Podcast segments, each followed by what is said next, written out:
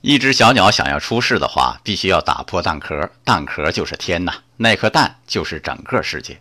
一个人要寻求生命的突破，是不是也这样呢？我们的局限性太大了，太多的东西束缚了我们。当然，这个蛋壳看上去非常强大，也许不过是自身太柔弱而已。佛陀做太子的时候锦衣玉食，他衔着金汤匙降生的身份，并没有帮他实现生命的更新。但是后来，当他历经各种修行，终于在菩提树下证悟了。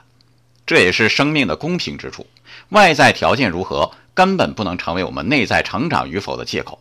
有时候出生高贵，也许反成了内在生命更新的障碍；人生坎坷，也许正是内在生命突破的助缘呢。有道是：从外面打破的是食物，从里面打破的是生命。